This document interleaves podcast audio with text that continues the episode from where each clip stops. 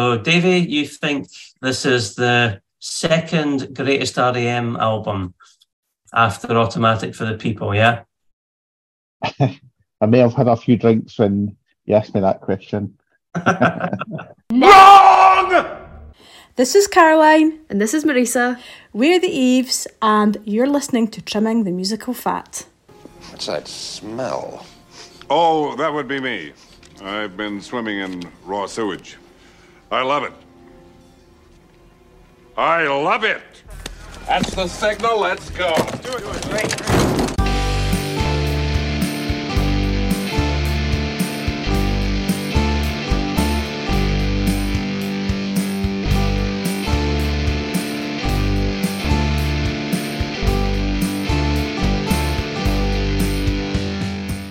The thing about us is anytime we're around a guitar or a piano or anything we, we're, we're, playing, we're writing. You know, anytime you pick up a guitar, a song could come out, so that's writing.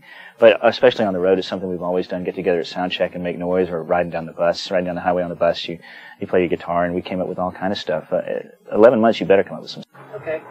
All right. So why don't you tell me where we are, where we're going? Are we are we uh, are we recording here? Yeah. This is the studio, front door. We're going in. Uh, it's a no smoking building. Well, welcome to Trimming the Musical Fat, the podcast where we trim albums that are too damn long. I'm Stephen Nicholson. And I'm Paul Nicholson. And I'm David Melon. Mm-hmm. And thank you for joining us as we take our invisible scissors to REM's 1996 album, New Adventures in Hi Fi. What's going to make the under 50 minute single vinyl TTMF supercut of the album? E-Bow the Letter, Electrolyte, Leave, Bittersweet Me. Keep listening to find out. We'll also find time to do regular features like Joke of the Pod, Tale of the Tape, the critical reception, sales information, archive interview clips, and the final question.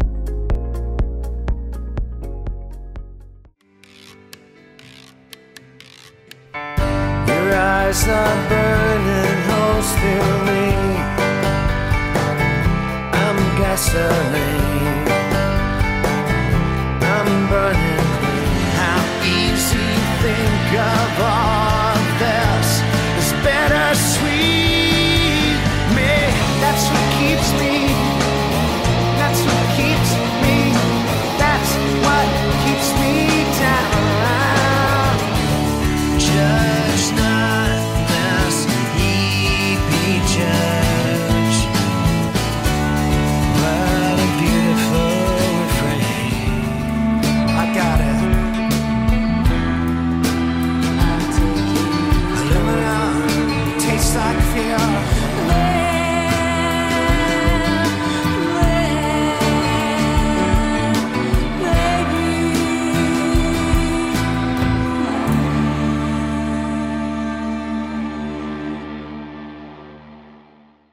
Tale of the tape. So, New Adventures in Hi-Fi is the 10th studio album by American alternative rock band REM. It was their fifth major label release for Warner Bros. Records, released on September the 9th, 1996. New Adventures in Hi-Fi was the last album recorded with founding member Bill Berry, who left the band amicably the following year. Original manager Jefferson Holt and longtime producer Scott Litt. The members of REM consider the recorded album representative of the band at their peak, and fans generally regard it as the band's last great record before a, a perceived artistic decline during the late 1990s and early 2000s. Uh, It has sold 3.6 million albums, growing in cult status years after its release, with several retrospectives ranking it amongst the top of the band's recorded catalogue. So there are 14 tracks on the album, and I'm going to refer to the vinyl copy of it to read them out. So they are How the West Was Won and Where It Got Us, The Wake Up Bomb, New Test Leper, Undertow, E-Bow the Letter, Leave, Departure, Bittersweet Me, Be Mine, Binky the Doormat, Ziffer, So Fast So Numb, Low Desert, and Electrolyte. The album is 65 minutes in duration, which means we need to lose at least 15 minutes today. There were four singles released from the album, and they are E-Bow the Letter, which was released in August 1996, Bittersweet Me in October 96, Electrolyte in December 96, and How the West Was Won and Where It Got Us in 1997. While you're doing the record, you tend to hate them all because you've heard them so much. So at this point in my life, the, the song How the West Was Won is probably my favorite because we just wrote it a week ago. My favorite song, I would say, was How the West Was Won, Where It Got Us. Uh, It's probably everybody everybody's favorite song because it's the newest one. Just add water, stir and lime. How the West was won and where it got us.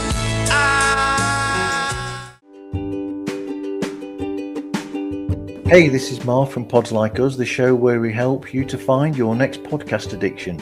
And you're listening to Trimming the Musical Fat. So, Paul, do you want to tell us about the critical reception to the album? The reception to the album was mostly favourable. Several publications lauded the album for its rich diversity, including Rolling Stone, Q, and Mojo. Stephen Thomas Erlewine, recently used him a lot actually, of All Music said, its multifaceted sprawl, REM wound up with one of their best records of the 90s. At the same time, however, Melody Maker criticised the album's empty and flat sound caused by recording in arenas and sound checks. In a 2017 retrospective on the band, Consequence of Sound ranked it third out of REM's 15 full length studio albums. Okay, what about the sales? So the album sold 3.6 million copies worldwide, which was two thirds less than Monster, the album's predecessor, which is a massive drop. And it it went UK number one and US number two, and that sounds good, but it, it kind of disappeared quite quickly, although the chart placing was high.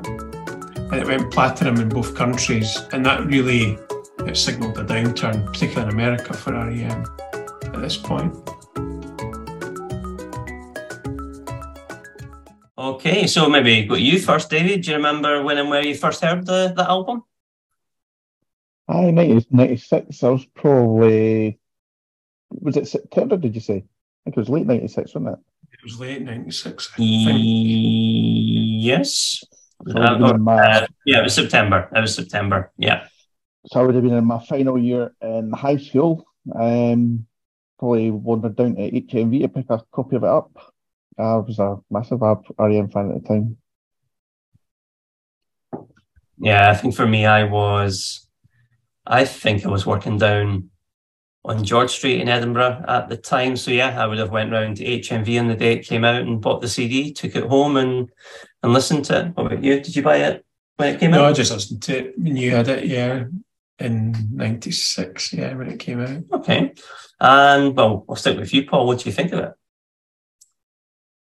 It was disappointment after Monster because I really liked Monster because I think that was sound checks as well, wasn't it? No, but they went No. for a more kind of Yeah. raw rocker, rockier sound. Yeah. Yeah, so I kind of like that distorted sound, and this kind of felt just a bit almost like that. The uh, critical reception person saying there about the it does feel a bit flat. I mean, there's some good stuff on it, but it's for me it just after that I didn't really take as much of an interest in the albums, although they had good singles. For me, this was the last album really that I really after this I kind of just zoned out of REM's albums really. And you, Monster's your favorite REM Yeah. album, isn't it? Okay. What about you, Davie? What did you think, or what do you think of the album? Yeah, I, I really like the album, to be fair. Um, I take it the single came out before it, E-Bow the Letter, yeah? A couple of weeks. Yeah, a couple of weeks prior. Remember I buying I remember listening to that and thinking the song was absolutely brilliant. Um, quite a long song. It goes on for over five minutes, I believe, and it was probably one of my favorite favorite songs that they've released. And so I'm really excited to get the album. And I didn't really disappoint, to be fair. Um, I think it we've had the benefits of being before the the MP3 iPhone, the iPhone Spotify era where you could just listen to what you want. So you would constantly have this playing on your CD player if you're walking about for, to school and back, and Just so you before would- Napster. So you so you got aye, So you got a lot of time to learn to love the songs. Whereas I think if it was released today, you'd maybe listen to it a couple of times and then you would just go back to your, your regular playlist. Yeah. And what's your favourite REM album, Davie? Is it Automatic for the People? Yeah, yeah, definitely. Okay. Yeah, same for me. Um, yeah, I mean, I, I, I think uh, my opinion on this album has really not changed all that much over the years. I think it's a very, very good album, maybe even a, an excellent album, but I don't think it's great for me anyway.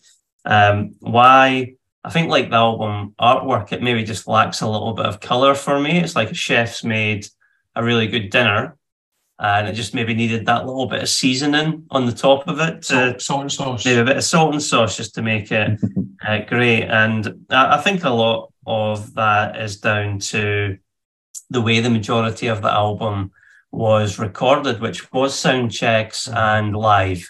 And uh, I think maybe to the detriment of some of the, the material on here. Uh, there were four songs that were recorded after the Monster Tour, which are on here, which were uh, How the West Was Won and Where It Got Us, E-Bow the Letter, Be Mine, and New Test Leper. So they were all done after. And I think they all sound better. Yeah. Uh, they all sound better for it. They stand out, actually. They do. Uh, I think they just sound better. So I wish the whole album had been done in that more traditional manner. But anyway, back to the the, the positives.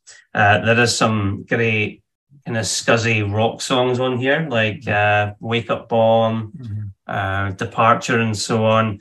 And I think in E-Bow the Letter and Electrolyte, they, for me, they're two of REM's greatest ever songs. They're absolutely brilliant. Uh, so what is your favorite song on the, the album? So my, mine's is Electrolyte. I think that's an incredible an REM classic. What about you guys? Uh, definitely E-Bow the Letter for me. Although Yeah. Electrolyte is uh, a classic. Yeah. I'd probably say Electrolyte. Electrolyte. Yeah. I'll give you a funny story though about E-Bow the Letter. I remember buying the CD single when it came out. And uh, I remember being in, uh, driving in my car with my friends going along Princes Street and having that on quite loud. And I remember Malcolm, who we all know, and we're going, Jesus Christ, Stephen, turn that off. We're trying to attract women, not scare them away. Good to say as well, the days when you could drive along Princes Yeah, I know. Yeah. We're not trying to scare them away.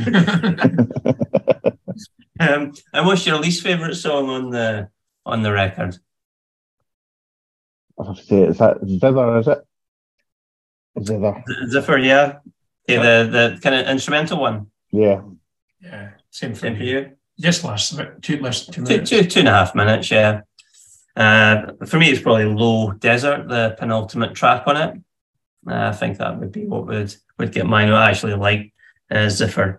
Hello, listeners. This is David from In the Lap of the Pods Queen podcast, and you are listening to another episode of Trimming the Musical Fat. Slanjava.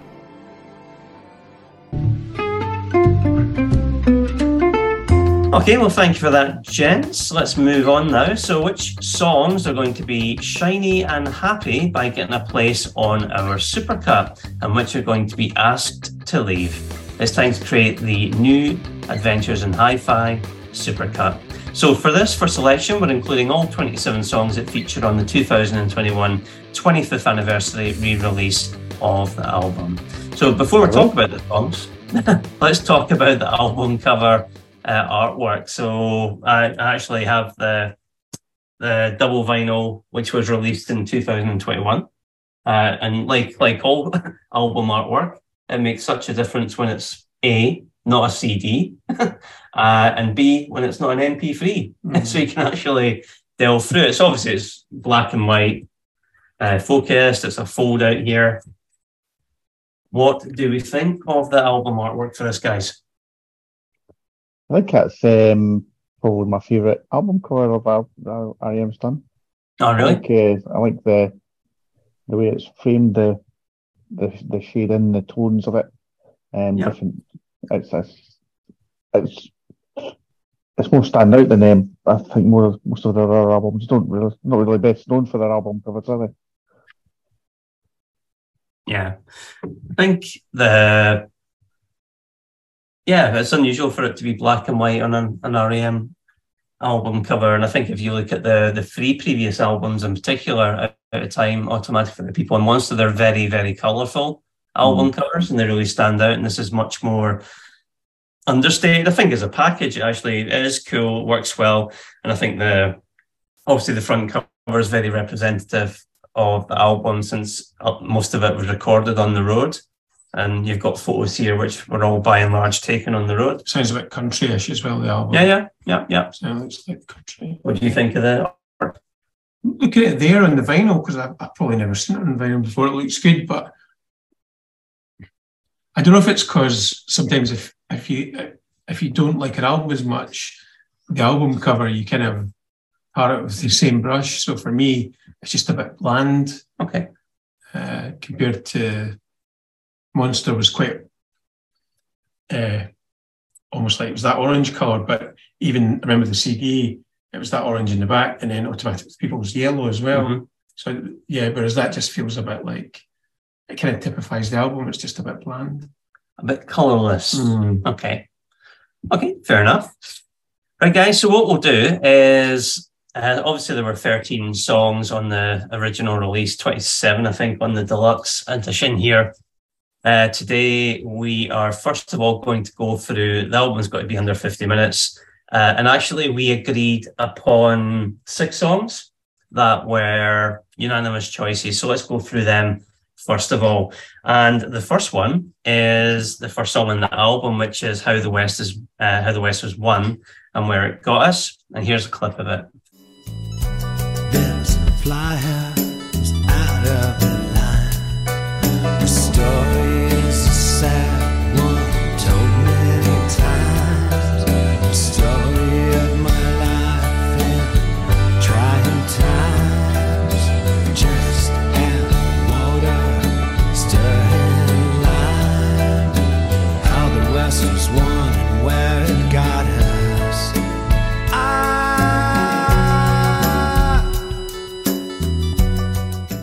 Uh, okay, so let me give you a couple of facts in relation to the track. So it is one of the four tracks on the album recorded at Bad Animal Studio in Seattle, Washington.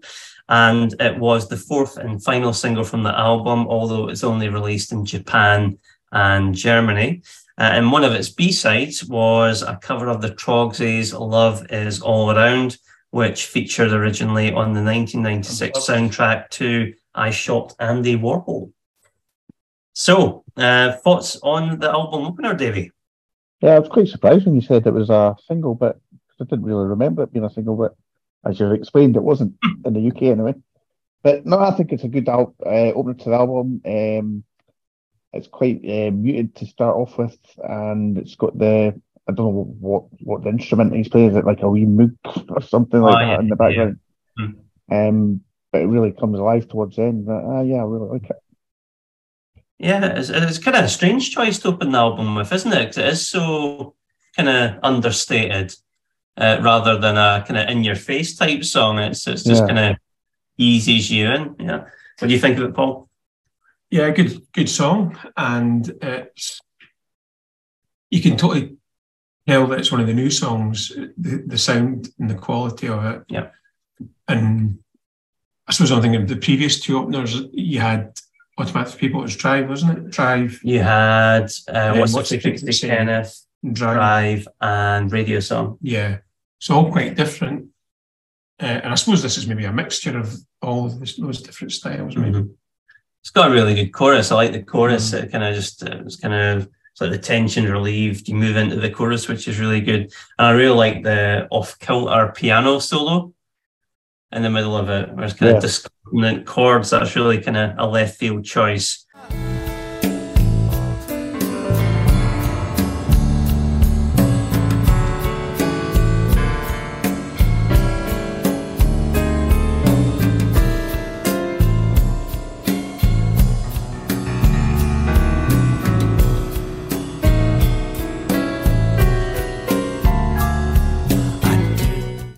Uh, the one thing I don't like about it is after you come out of the chorus, Michael Stipe's going, ah!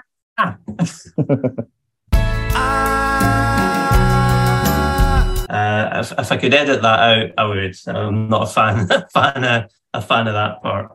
But uh, yeah, we, we all like it. It gets on to the, the Supercut. Let's move on to the second one, uh, a bit more rocky this time, and it is Departure. And he, sorry, and it's Departure, and here it is.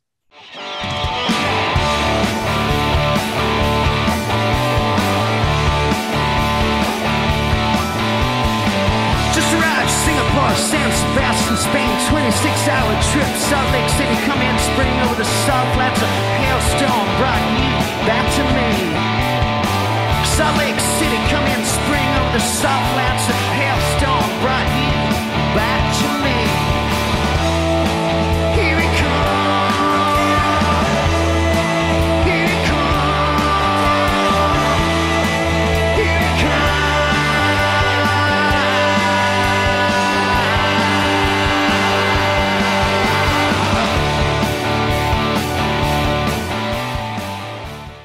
Was Departure, uh, and it was recorded live at the Palace of Auburn Hills in Auburn Hills, Michigan in June 1995.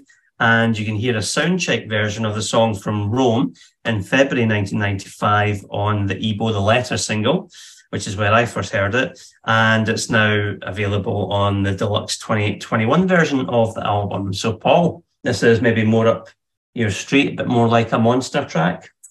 Yeah, it's it's good. I just love that distorted guitar, that live sound, and also when it goes into the chorus, it's almost like automatic with the people sort of, or almost like Ching Happy People, you know, that sort of more kind of commercial pop sound. So no, I, th- I think it's a it's a really good good song. Like the organ well in the, the background. Uh, you're a fan as well, Davie, yeah? What do you like about it? Yeah, like like I said, it's like or like you said, it's um, more akin to one of the, the tracks that you would hear on Monster, and it probably fit in there quite well. Um, so you got the speeded up guitar. Um, yeah, is that the way you just go fire, fire? Yeah, yeah, yeah, yeah. Yeah. It's, it's good.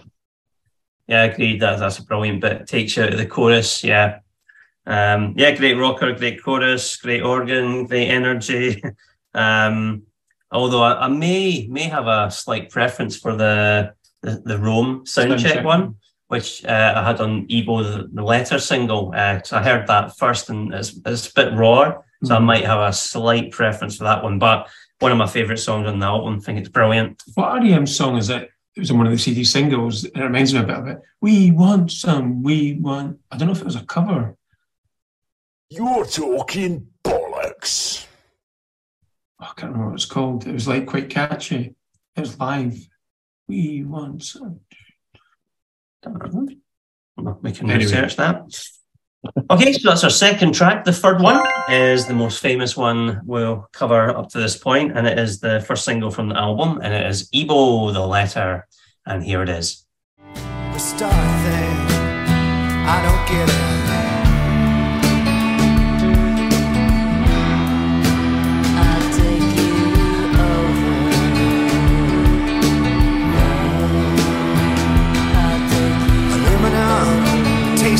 There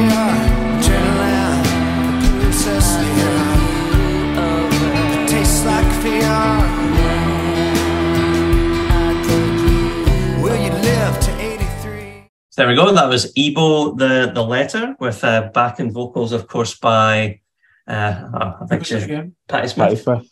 Yep, uh, I think what's her uh, unofficial moniker? Is, is it uh, the the Queen of Punk? Mm-hmm. Smith. So yeah, she does the backing vocals on it. Uh, so yeah, it was the first single. It was released a couple of weeks prior to the album, and it was released in the same month that REM signed what was then a record-breaking new record contract with uh, Warner Bros. And the the single, um, well, it, it didn't do all that well in the US. Uh, I think it only got to something like forty, yeah, forty nine. Although in the UK it, it was a top five hit, getting to number four. I think it was her highest hit, was it not? Uh, it was, yeah. Um, and it's actually in America the band's lowest, at that time anyway, the band's lowest charting lead-off single in the US since Fall on Me. And the, the lyrics of the song are apparently about the, the late actor River Phoenix, who uh, Michael Stipe was friends with. That's uh, the Yeah, he would have died three years earlier in Yeah. Viper Rooms. the Viper Rooms, yeah. Uh, so yeah, E-Bow the letter, Davie, you are, I know, a big fan of this one. Yeah, you can probably see why a lot of REM fans maybe didn't get it, maybe in the, the US, because it wasn't like a typical REM song. But I like the way how it just goes straight into it. Um, and like you say, the lyrics are about the, the death of uh, River Phoenix. I think it's just like a poignant song. Um, I love uh, Patti Smith's vocals in the background, and ah. it, it, and you certainly get your money's worth. Oh. Over. Uh, yeah. Oh, it's a good it's a it's a good song. I remember buying the CD single, but I think it's probably it's not very commercial. I think I can understand why it maybe wasn't as popular, but I think it could have been cut down to maybe four minutes or something, three and a half. Probably normally too long to be played on the radio and Yeah. things like that. So certainly jukeboxes probably wouldn't make a lot of money, so probably just knock it off. Yeah, um, I'm, I'm sure it's probably a, a radio edit was was made, but uh, no, I mean the length doesn't bother me at all. I think it's again one of the band's best songs. It's it's amazing, uh, beautifully played, haunting. Uh, I like the Peter Buck guitar riff on it, the acoustic. Yep, which is good in it. Um, so I was just had Bill Berry left by this point. no, no, he's still on this album. Yeah. It's his last album with the band. Oh, right. But uh, but yeah, it's a it's, it's not a commercial single um, at all. Uh, and we'll talk later on about something to do with that. But yeah, brilliant, brilliant tune. Um, and ironically, uh, Patti Smith came back and joined the band for their last ever song, which was Blue on Collapse Into Now. So it's the band's final ever song. And it's just no E-Bow the letter. I actually, not many REM songs I'll say to you, I hate. I hate that song. And it's their last one, which is ironic. I really, really, really dislike that. Campari toast, that. I understand courage, I still roll with the shout of a cab driver's attitude of the day. I try to see outside myself, I understand the eyes, excuse all the eyes. Sorry, I'm sorry. Ha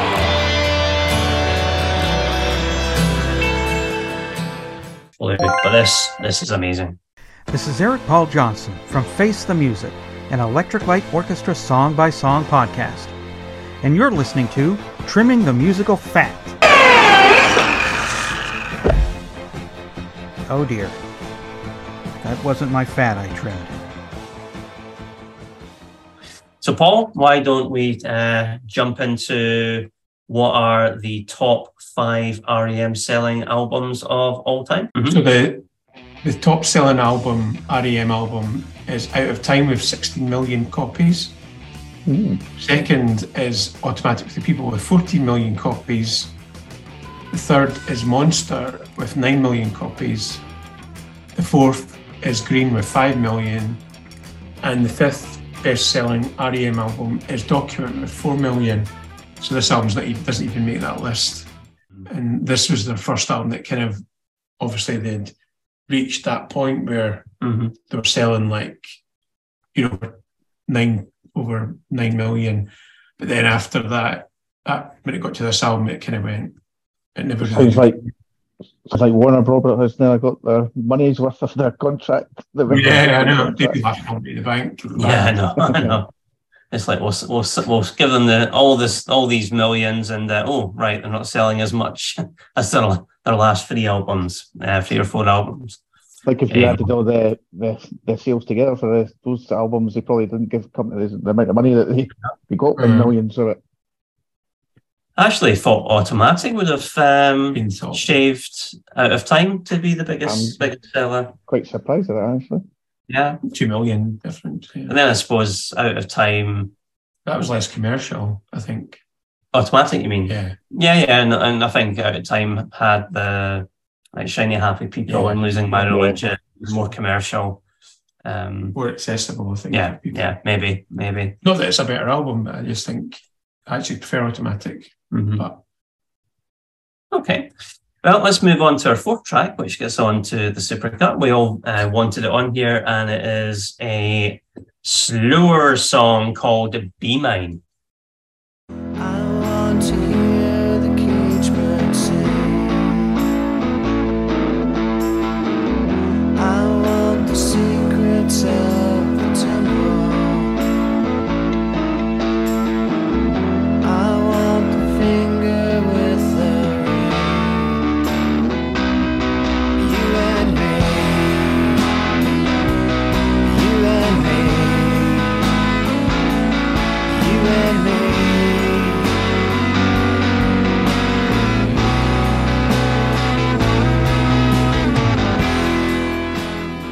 Okay, that was Be Mine.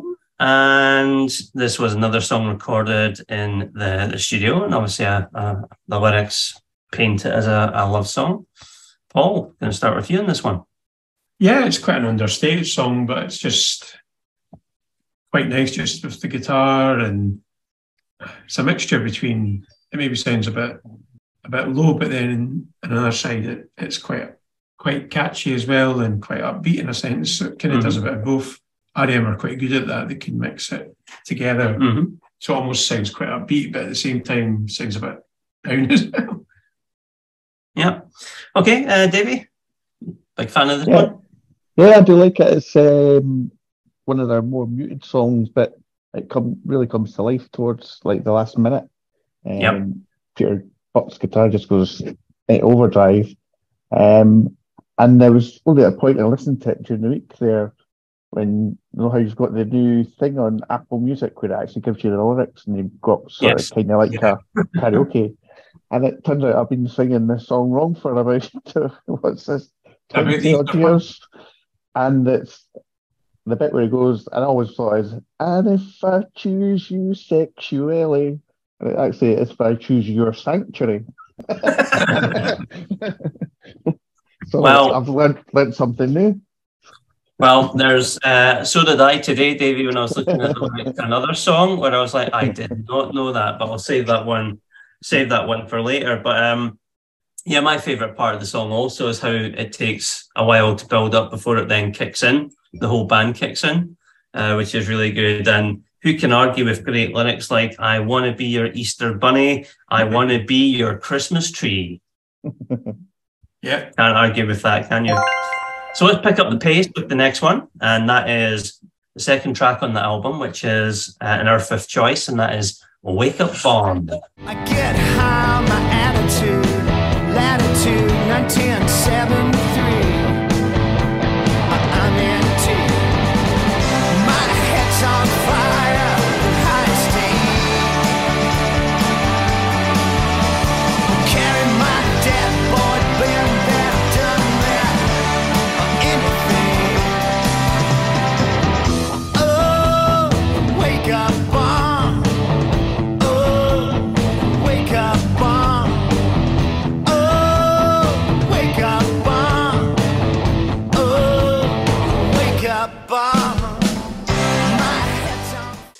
So that was "Wake Up Bomb," uh, and that one was recorded live at the North Charleston Coliseum in Charleston, North Carolina, on November 16, 1995. And many took the, the one of the a couple of lines in this song as a dig at Oasis, but it's not. Uh, the line was um, "Supersonic, what a joke." Um, but yeah, apparently nothing to do with Oasis, and it's all about um, the, the glam rock period of the 1970s, where they talk about uh, I think Queen, T Rex, Yeah. and you know all that kind of stuff. Uh, but yeah, I mean, I'll, I'll kick us off in this one again. Another one of my favorites on the album. Good upbeat energy, good rocker, and like you were saying, Davie, with "Be Mine," you, you were you had the lyrics wrong. I was the same. I never knew that Queen were mentioned in the lyrics to Yeah, this. Yeah. Uh, Queen listen, fan, about listening to Queen, I was like, I don't say Queen are my favourite band. Never even knew REM were singing about Queen. Don't know what I thought the, the line was, but it wasn't Queen, so now I know. Uh, but yeah, Davie, what about you? I'm going to have to have a wee listen to that 'cause I've, I've never recognised that. Yeah. But I- yeah, I think this was this must have been doing the rounds on the Monster tour Mm-hmm. Um, and it certainly fits right in with the the music that were the sort of grungy music that they were Sound, yeah. churning out back then. I, I think it's a it's a brilliant song. I think it's one of the I think it's how a lot of people knew it before it actually came out because it'd been toured so much and that or if you're a Aberdeen uh, REM fan at that time, um, you would certainly have heard it. And their bootleg CDs. Yeah, exactly. Oh, Yeah, really good upbeat song, and it's almost like it sort of wakes you up after you the letter, which is a good song, but it's uh, it's not going to get you up, uh, Anson. Because this this song, it's almost you can tell it's from the Monster period, and it could it could have fitted on like what David said, could have fitted on the album Monster album. I know, and uh, it's good they're talking about their influences, obviously from the early seventies, like T Rex Mhm. and Queen. Yeah. That was good. Okay, yep. Thumbs up from all of us on that. And uh, the final unanimous choice is So Fast, So Numb, another upbeat uh, rocker, another one of my favourites on the album. Uh, yeah, let's hear a little bit of it. You say that you hate it,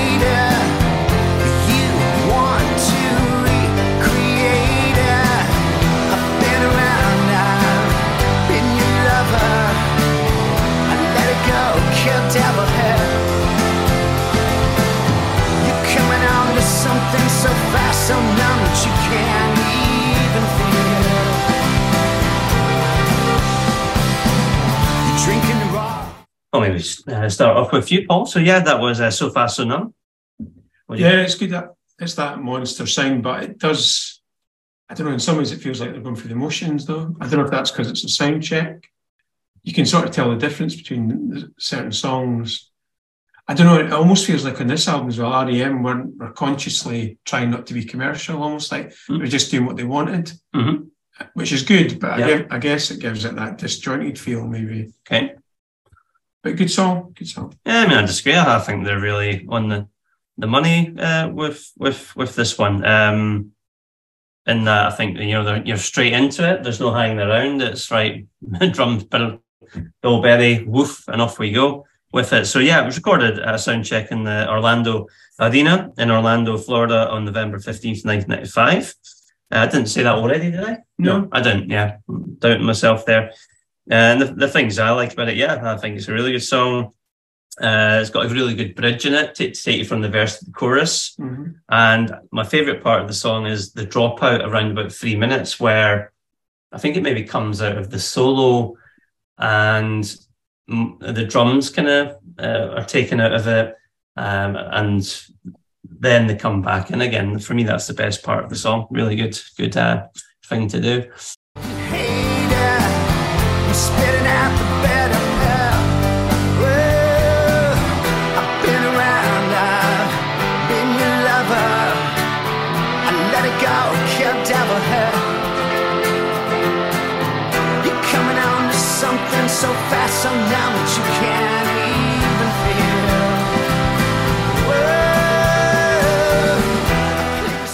Uh, Davie, what say you? I really love the, the drum intro to it.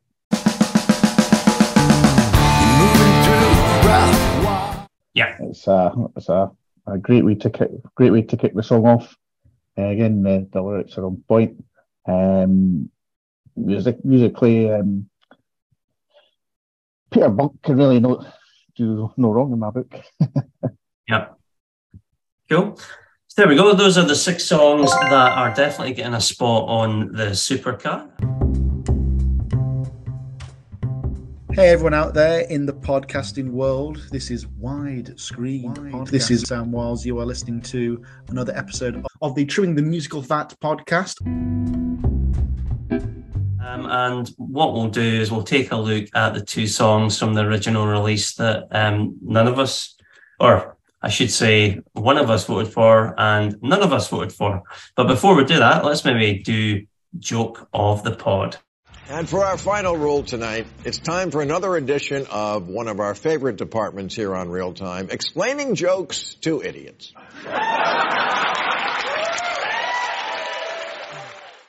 So, gents, have you got any REM jokes to share with us today? So, I was actually in an Indian restaurant when they broke up, when the news of their breakup came came around, and I, I'm not gonna lie, I actually fainted. That was me in the korma. Very good. Very good. Uh, Paul? Uh, well, uh, well, well, you're, you're, you're thinking of that. Oh, let me give you one. Uh, Michael Stipe died, but only two people n- know about it. That's me and the coroner. I think we can start to see a, a theme emerging here. Crafty our rent, rentals announced a last minute a last minute marketing campaign today to avoid bankruptcy. They hired Michael Stipe from REM to remind people everybody hurts. ah, there we go, ladies and gentlemen, in all gender types. That is the joke of the pod.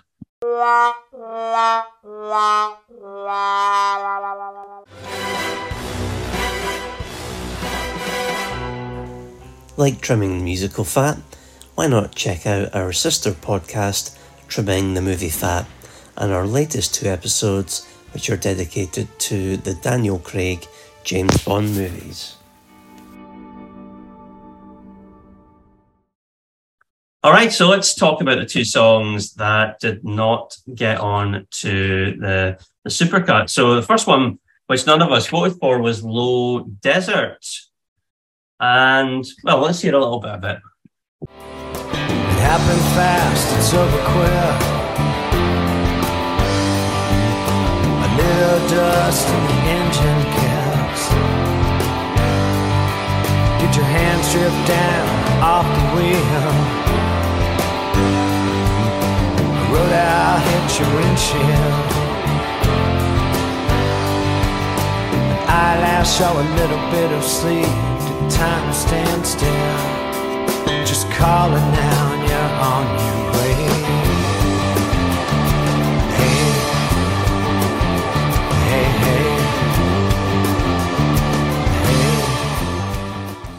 So Low Desert was was anybody tempted to to put it on? I, I know I wasn't. Uh, you had to get rid of about 15 minutes, so this was probably one of the, the ones that was first to go. Um, Plus two requirements. so please, thank you. Make your way to the B side. Yeah, it's, it's a B side, isn't it? it it's, I'm sure it's the is it not the penultimate song on the album? yeah. That is, yeah. I have to say, uh, a lot of the time when I used to have the CD, I would actually uh, just skip this song. This thing's pretty, uh, pretty unremarkable, and it meant I got to electrolyte quicker. Can you couldn't make two more opposite songs? I know. For I me, this is an example of that. Just going through the motions, almost like that feels half-hearted. Almost this song. It's an example of a song that if CDs hadn't been created, it wouldn't have been on the album. No chance it would have been on the album. Okay, the other one was uh, Zither, which is the two and a half minute instrumental, which I, I did want on the, the album.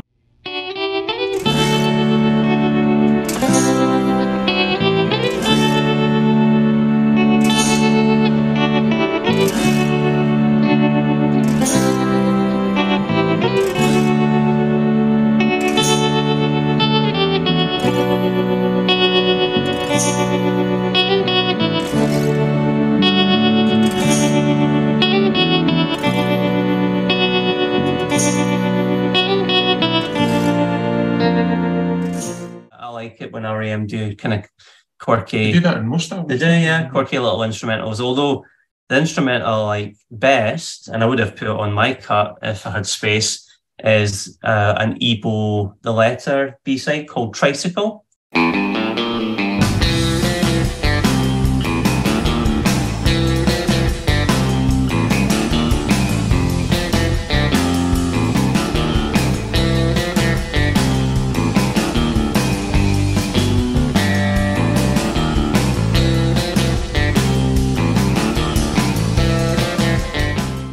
Tricycle for me, Tricycle for me would have been one of those songs that would have been a brilliant on the uh, uh, a hidden track at the end of the album. Yeah. That would have been a brilliant hidden track, but hey ho. Um, and I would have had it on mic if I'd had the space. Um, but yeah, no, I, I like Zither. Um, I do like a, a, quirky little REM instrumental on that album, but it does not get on. My idea of the record is that we're um, somehow grafting together live stuff that's recorded live with stuff that's recorded in the studio, and you can't really tell what's what. It's like it's like a new, you know, it's a it's kind of like a new sound a little bit. Although I think I think it kind of sounds like early the Hoople a little bit. Okay, so before we talk about the the final songs which get onto the album, the ones which are up for debate, Paul, let's hear what the top five REM or top five selling REM singles are of all time. Yes, so the top selling single was Losing My Religion. The, second was Everybody Hurts The third was The One I Love. The fourth was Shiny Happy People. And the fifth top selling REM single worldwide was Stand. What was interesting going through them was that things like Stand, the one I loved, I didn't expect them to be so high up no. actually. Uh, and but when I was looking, I think REM's last six, I don't think Everybody Hurts made the top 30 in America. They've not. And Drive didn't really. They're not that. really a singles band. They're not really, really yeah, big big hits. They've always been much more of an album, mm-hmm. and they've always been in a lot of ways more of a cult.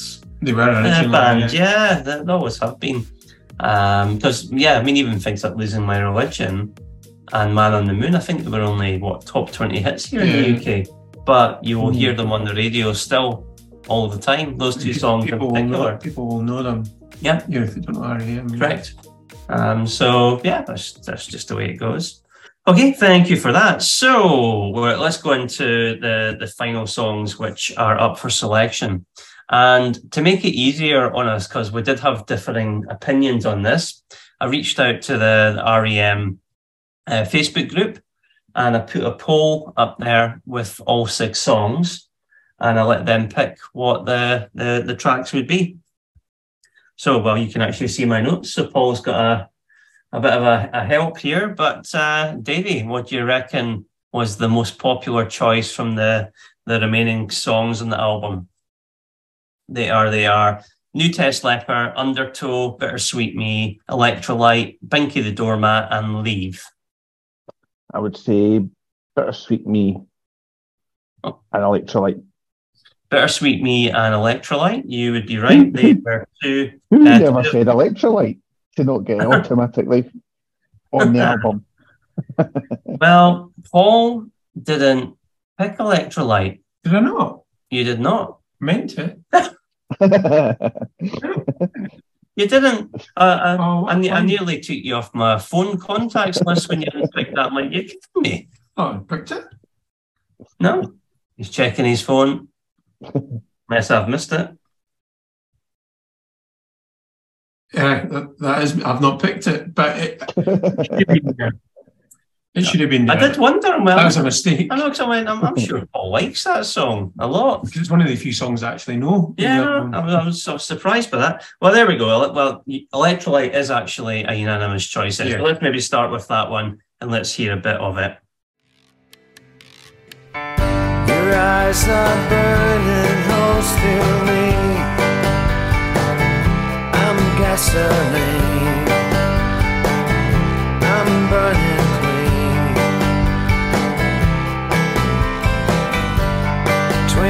Century go to sleep. You're plasticine. That is obscene. That is obscene. You are a star tonight. Sun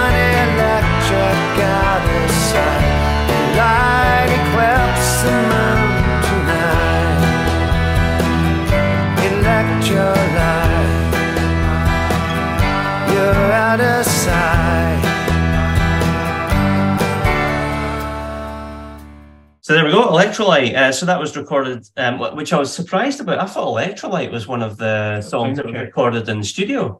I thought it was, yeah. Mm-hmm. So it was a soundcheck one at the Desert Sky Pavilion in Phoenix, Arizona on November 4th, 1995. And would you believe Michael Stipe had to be convinced to include it on the album by Peter Buck and Mike Mills? Mhm. And retrospectively, he was glad, as he now considers it one of his favorite REM songs. And uh, it was obviously released as the first single from the album, but uh, it only got to number 96 in the US, which is just. Singles didn't do very well No, that's just criminal, though. It's a brilliant I song. think Losing My Religion was the last t- top 10, maybe. Maybe, like maybe I can't remember. Uh, but yeah, we'll come to you, Paul, since you actually really did pick it. What do you like about Electrolyte? I think I really got in. I think I really got into it again. You know, when the best of album came out, when Mhm. was that? Two thousand or something? Like the original. Oh, that was 2003. No, 2003, yeah. Yeah. Mhm. So I really got into it, and I remember at the time thinking "E-Bow the Letter" wasn't on it, the compilation album either. But that was a bit strange. Mhm. Uh, that's where I just really appreciated the song, and it to me it kind of. I don't know if it belongs on there. Like it's a, it, it's very different, but it's one. It's probably the best song on the album. Mhm. But I'm glad it's on. But in other ways, it sounds quite out of places. Yeah, yeah. Okay, Davie? Uh, it's certainly tonally different from um, most of the songs on the album, but I really, I really love it. It's got the, I like the the violin in it. It's Yeah, that's kind right. of kind of reminds me a bit of um, Bob Dylan's song "The Hurricane" uh, with Yep. the with the fiddle in that, and I think it's uh, used to great effect. And I think, yeah, no, it's one of the more upbeat, happier songs, if you want to say. But it's, uh, yeah, no, it's brilliant. It's one of my favorite REM songs. Um, yeah, great piano, great lyrics, uh, great mood on it. Uh, I, I agree with you. Great violin solo, which is played by Andy Carlson. And um, I, I- obviously seen REM play live a couple of times uh, after this album came out, and they used to change it live with, with the it wasn't a violin solo. It used to be kind of on the piano, and they used to change it so it was more din din din din din din. Um, so it was quite nice the way they changed it up live. But yeah, like Jimmy. Yeah.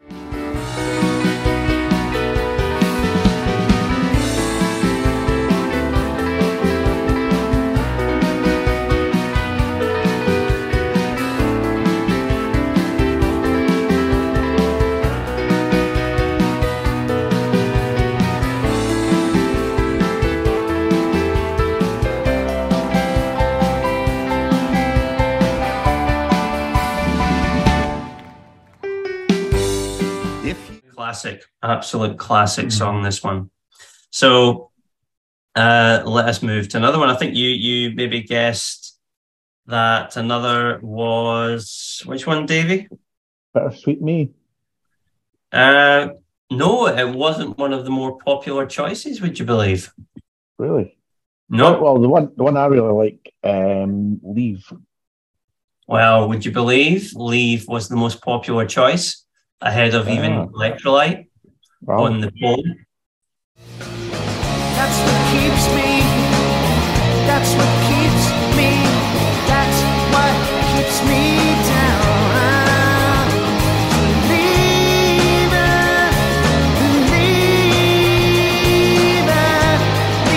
All behind.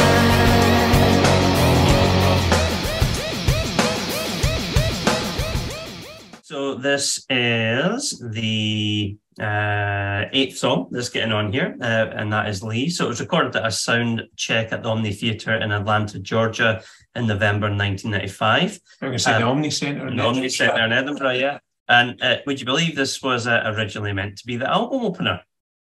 Um, until How the West Was Won and Where It Got Us uh, replaced it. And it was the last song that was written and recorded and mixed for this Mm. record. Okay, so you're a big fan of it, Davie. What do you like about it? To be fair, I think it could be the album opener. It sounds like it could be because it takes like a like a minute before it even kicks in before the big sort of like siren type sound takes over in the. Like, so it's it built it builds itself up for a minute and then once it does kick in, I think it's great. The, the lyrics are brilliant. The the guitar playing and it's it's it's again it's like the like the mon- got the monster vibe. Yeah, yeah, A distortion. yeah, you Yeah. like it?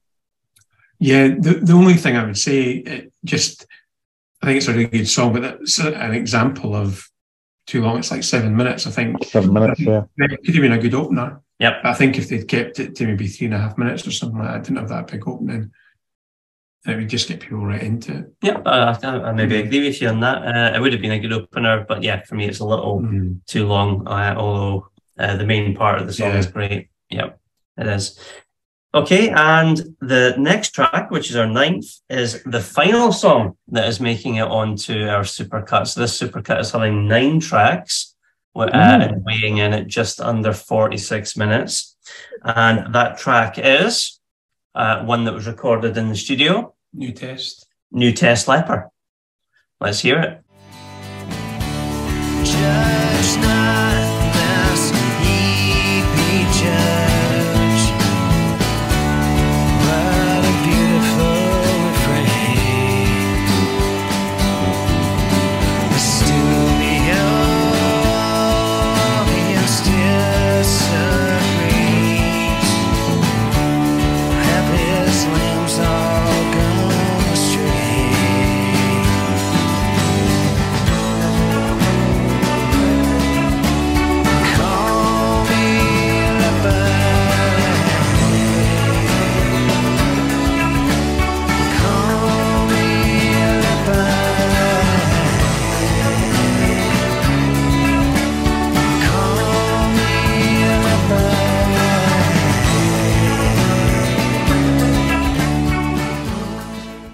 That's New Test Leper. Uh, so, as we mentioned previously, uh, a studio recording in Seattle, and uh, an acoustic version was released of the song. So, it was a re recording and it was on the Bittersweet Me single. And I actually may have a preference for that acoustic, uh, the acoustic version, I have to say. Um, and for me, it's maybe the song on this album that is the most automatic for the people sounding, especially the acoustic version of the, the song. But uh, again, for me, it's all about the lyrics to this song, which is obviously, in my mind, it's always been about someone appearing on a show like whether it's Oprah or Jerry Springer or um, somebody like that. And they've obviously got something wrong with whether it's, I don't know, AIDS or something like that. And everybody's judging them. And when they're trying to tell their side of the story, as the song lyrics go, they cut to a commercial break. So yeah, I think this tells a brilliant, brilliant story. So yeah, a big fan of this song. Just very catchy. It's one of the ones that sometimes I'll listen to it. go, Do I know that song? And then when it gets to that, dun, dun, dun, it gets to the chorus, you're like, oh yeah, I do know that. So it's really good. And as you say, it sounds like it could have been on it automatic. It's a Mhm. bit like Monty got a raw deal, maybe. Hello, hello, hello. Uh, David, you like it? It didn't make my cut. Uh, no, but I do actually, I do like it. Um, but it wasn't good enough to get on my cut. There's uh, a couple of better songs out there. Um, Bittersweet Me, for example, and uh, Binky the Doormat uh, is one of my favourites actually. But I, I do like it. I like the sort of like funny guitar sound and noises that they make they make on it. Um, and the lyrics are good to be fair. Uh, I do sing along to them all the time when it does come on, but I think with uh, try to get it under 50 minutes, um, that's done us a disservice. Okay. Well, uh, we've got nine songs, and we'll just recap on them in a second. But I just wanted to actually go to the, the REM uh, Facebook group and just thank. We've just had um, just under 200 people uh, take the poll. In fact, actually, uh, be over uh, 200. Had to delete a few who had had extra choices, which we didn't want. So we've had over 200 people voting. So thank you very much to everybody who did that. And of the six songs, so yeah, New Test Leper, Undertow, Bittersweet Me, Electrolyte, Binky the Doormat, and Leave. Here's what was the most popular. So the most popular was Leave. Uh, that was followed by Electrolyte, which was then followed by Bittersweet Me. And then I think it was uh, New Test Leper, Undertow, and Binky the Doormat. That's Did I say the- Bittersweet Me? Yeah, yeah. That's going to be one of the best titles for a song, isn't it? Binky the Doormat. yeah. So Yes, thank you for everybody who voted. That helped us out a lot. I did want to focus in on a couple of the, the comments as well from here, just worth uh, worth sharing. So uh, let me just put glass on. So, and if I uh, pronounce anybody's names wrong, I do apologise. So Jessica Kursa, um, Undertow, E-Bow, the letter, leave, maybe the best such triad ever. They must remain together on your list. um, Sorry. and yeah, sorry. and uh, Torleith Larson. Every song listed here is great. New Test Leper, Bittersweet Me, and Electrolyte should make the cut. For me personally, Binky the Doormat is my all-time favourite. There we go. Um, yeah, Fed, uh, Denoto Lopez, big fan of E-Bow the Letter. Uh, Steve Michael, Antoine uh, Cajou. Uh, yep, he's looking forward to listening to the podcast. So thanks for that. Uh, Thomas Ivy, a near perfect record, in my opinion. I can listen to it non-stop on repeat for hours on end. The only thing I would change is I would Binky. Favorite track is Leave. So there we go. Some somebody loves Binky, somebody doesn't like Binky. Um, That's what keeps it interesting. It does. Getting everybody's different. yeah. I actually asked Thomas, what do you think of Tricycle? And he didn't like it. so yeah, really like it. I know. And Amanda Byrne, uh, she loves Electrolyte and should have it played at her funeral uh, at the end, just as the, the casket is about to be burned because the lyrics fit in with it. And I think the bit that made me chortle is the line, Your eyes are burning holes through me because everyone stares at the coffin. this is burning. Hopefully, that's a long way ahead. Well, let's hope. Let's hope so, Amanda. Many years years off. Uh, Andrew Matthews, "Electrolyte" is my favourite REM song ever. Good choice. Um, uh, Ronaldo Di- uh, Diaz, Be Mine" is epic, uh, and he's a big fan of E-Bow, the the letter.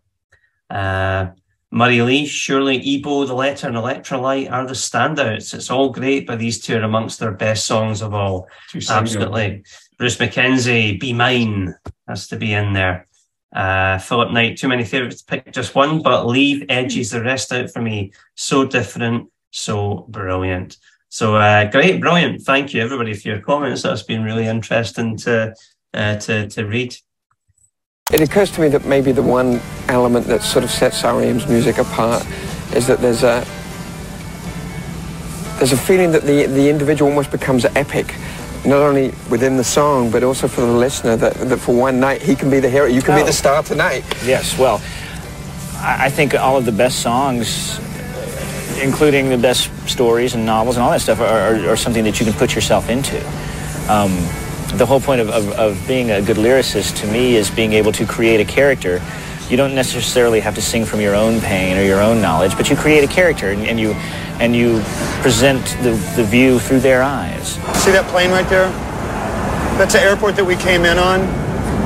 And um, it's like a private airport, I guess.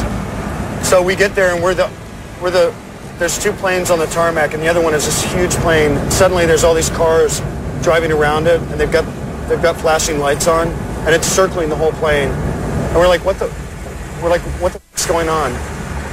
And um, and then the plane turns really slowly, and it says Dole for President 96. and they were all Secret Service people driving in a circle around the plane. So I ran out in the tarmac and pulled my pants down and I did too. I mooned him. Let's now go through the nine tracks that are making up the, the super cut. How the West was won and where it got us, Departure, E-Bow the Letter, Be Mine, Wake Up Bomb, So Fast, So Numb, Leave, Electrolyte, and New Test Leper. Okay, so that's nine tracks, guys. Uh, one of the things I forgot to do at the beginning was ask you how you, uh, what you would rate the album out of five. So the original album, 65 minute version. Davie, what would you rate it out of five? Uh, I would give it four. Four. I would also give it four. Paul? Two and a half. Best is yet to come. A big improvement. Okay, Okay, so we've done our job here. It's up to 2.6. no, 2.5. Okay. Uh, yeah, I, I, I would have a four in its original version. So if we just had those nine tracks, it was released as those nine tracks on CD, on record, on cassette, those nine tracks, you listen to it, what would you rate it, Paul? 3.5. That's, that's, that's Which good. is good. That's good. That's a good update. Davie? I would say that those nine tracks that you read out, um, I would give it a little bit less, to be fair. Maybe 375. Well, you give it three. What you give it? 2.75. Oh, it's just about nine. Okay. Uh, I would probably go up the way. So I'm maybe going to go 4.5. There we are. Because I do think the album's a little bit too long and now 45 minutes. I've maybe dropped a couple of the lesser tracks. So it's maybe going to go up uh, for well, I me. would say if I had uh, paid attention to what we were trying to do today, and it was a full album, I really, really, really, really love Wichita Lineman, and I would have had that in there. Yes. I didn't realize I could. I didn't realize I could pick that. Good. Well, do you know what? Let's talk about the, the, the additional tracks on the deluxe version because, yeah, there's probably a couple on there that maybe I perhaps would have would have picked. So if I had time, so I've already mentioned Tricycle, but I Mm. actually would have had the is it Richard and Linda Thompson cover? Yeah, Wall of Wall of Death. I would have had Absolutely. that on. Yep, I would have had that on maybe instead of I'm- something else, but I didn't I'm because pretty it's a sure they were. The, I'm pretty sure those two songs were on the same CD single, weren't they? They were they're on E-Bow. Um, Aye. oh, E-Bow, the letter single, the the the, the three kind of B sides were great. Yeah. Um, but I didn't put it on because it's a cover version. But yeah, I really like that. Uh, I listened to it yesterday for the first time in ages. Um, and I think some of the live stuff, like Departure, Wake Up Bomb, is arguably better than the the re- recorded release ones on the album. So yeah. Did you listen to the you like which which which which Who did the original is, is it Glen Campbell? Glen Campbell, isn't it? Yeah. Yeah. Yeah. By time I get Yeah. Uh, yeah, it's good, but I, I, I don't think I'd put it in the album because for me, it's a cover and I don't, yeah, I don't know, I don't think you could put it in the album. Oh, he, tell you what, here's the song that I would have put on here 110%. Uh, and it's not on the deluxe version of the album. Uh, they actually gave it away to the Batman and Robin soundtrack, Oh, what was the which is Revolution.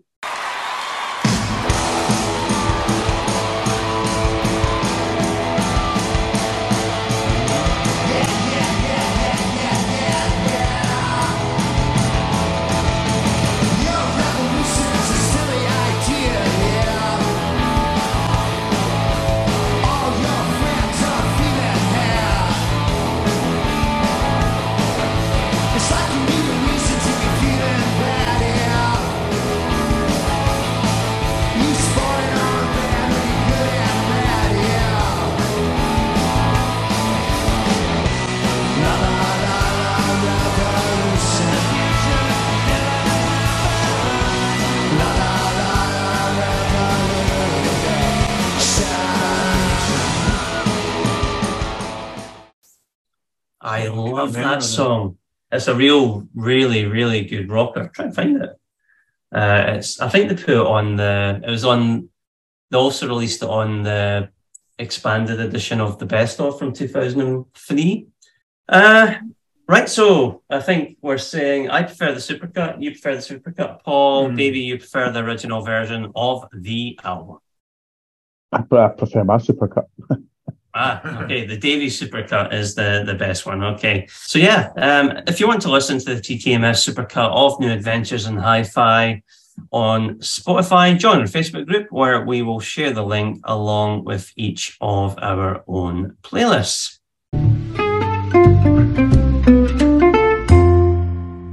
So it's the final question.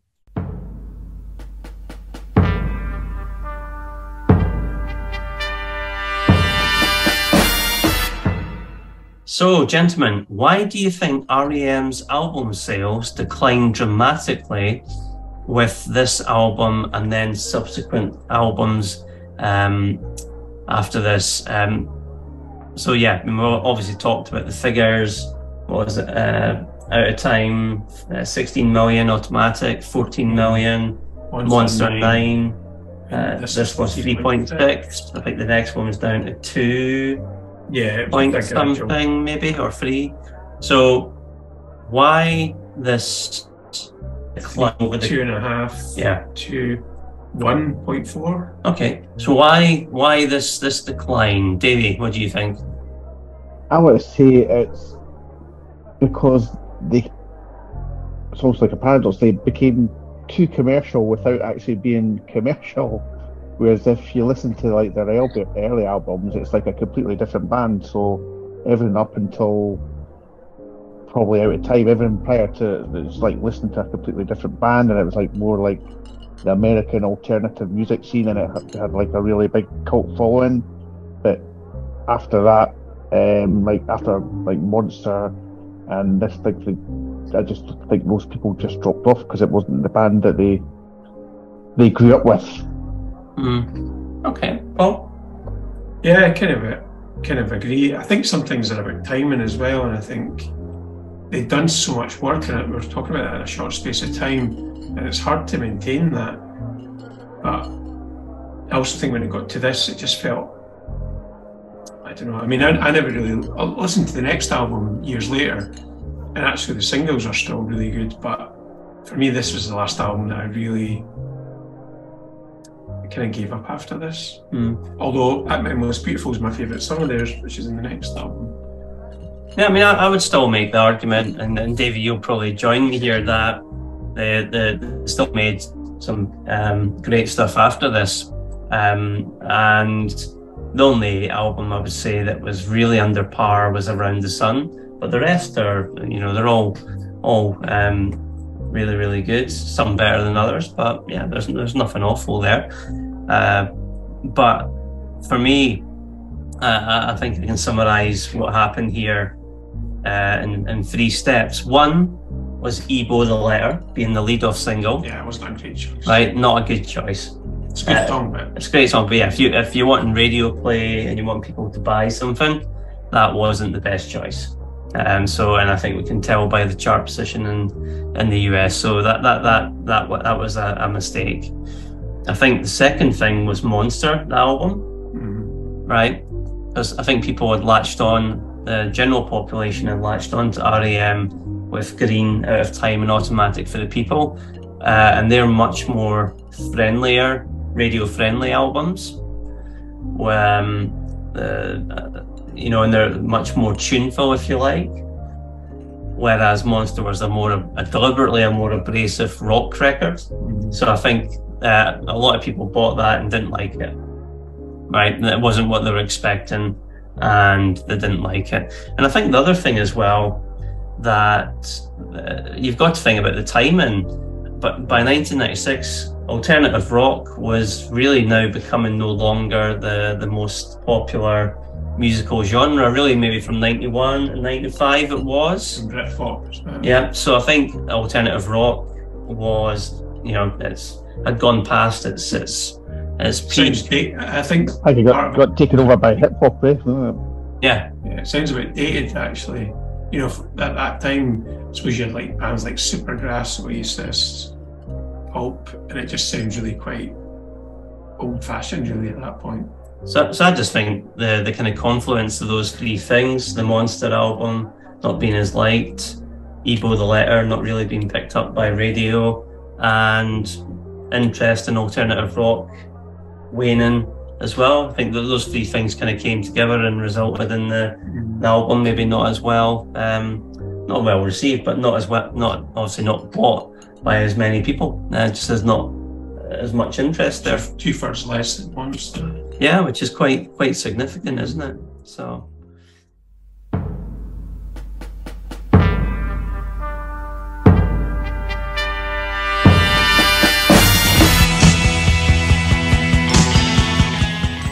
Coming next Friday, the first in our Bruce Springsteen side series pods, and it's dedicated to the Born to Run album. Okay, final thoughts then, guys. What as as we leave New Adventures in Hi-Fi, what what what you taking away from revisiting it here, Davie? It was just nice to listen to the album again. Uh, probably couldn't tell you last time I'd listened to it from start to finish. 1996 September. Ah, 'cause I used to listen to it all the time, especially at uni, and I've, I've gone through phases of uh, listening to the back catalogue, especially when the new albums come out. Um, but like, they've been broken up for a while now, so it's never really. 12 years. Yeah, 12 Yeah. years now, I believe. Yeah. But you? Um, Uh, it's it's good listening to it because I haven't heard like E-Bow the letter for years and years. Uh, but I think that it's got the makings of a good album. I just think there's too many songs and they were quite long. But I think there's there is good stuff there. I think. But I think they've done so much over a short period. I wonder if the public got a wee bit sick of it as well. Maybe there was too much material. yeah, well, um, I think maybe a similar thing happened to U2 the following year with the pop album. So maybe, maybe. And and I think REM and U2 were probably, you know, from their early to mid 90s, were probably regarded as the two biggest bands in the world. Yeah, so maybe. Um, Put it this way, Bl- Blur used to support REM. Yeah, yeah, yeah. the other way around. Yeah. Uh, but so I think the yeah uh, for me it's been good just to revisit it and maybe just uh, more of a liking for some of the songs that I've maybe previously uh, not regarded as highly. And one of the best things has been re-listening to a lot of the B-sides and stuff which are on the deluxe version. So yeah, like Wall of Death and, and things like that. It's just been really good listening to them again. So yeah, great. Okay, well, So I Uh, was going to say, did they ever do an album where it was just like unreleased? Do you know, like like the album track, uh, the covers and stuff? Did they ever release an album that was just all stuff like that were on CD singles, stuff like that? Uh, they released a box set which I think had everything. Yeah, singles which had the B sides and lot. Mm. Yeah, big box set. Yeah. Okay, well, we're now all set for our departure. So thanks to you for listening. Thanks to Davie for joining us. Thanks to the members of the REM Face group for their contributions. And until next time, keep trying. Trimming the Music Fat podcast is a Stephen and Paul Nicholson production. Contact us via voicemail by going to anchor.fm forward slash TTMF forward slash message or tweet us at, mus- at musical trimming or email us at trimmingthemusicfat at gmail.com. Keep up to date on the show by joining uh, our Facebook group or visiting our website www.trimmingthemusicalfat.com. I love it. I love it.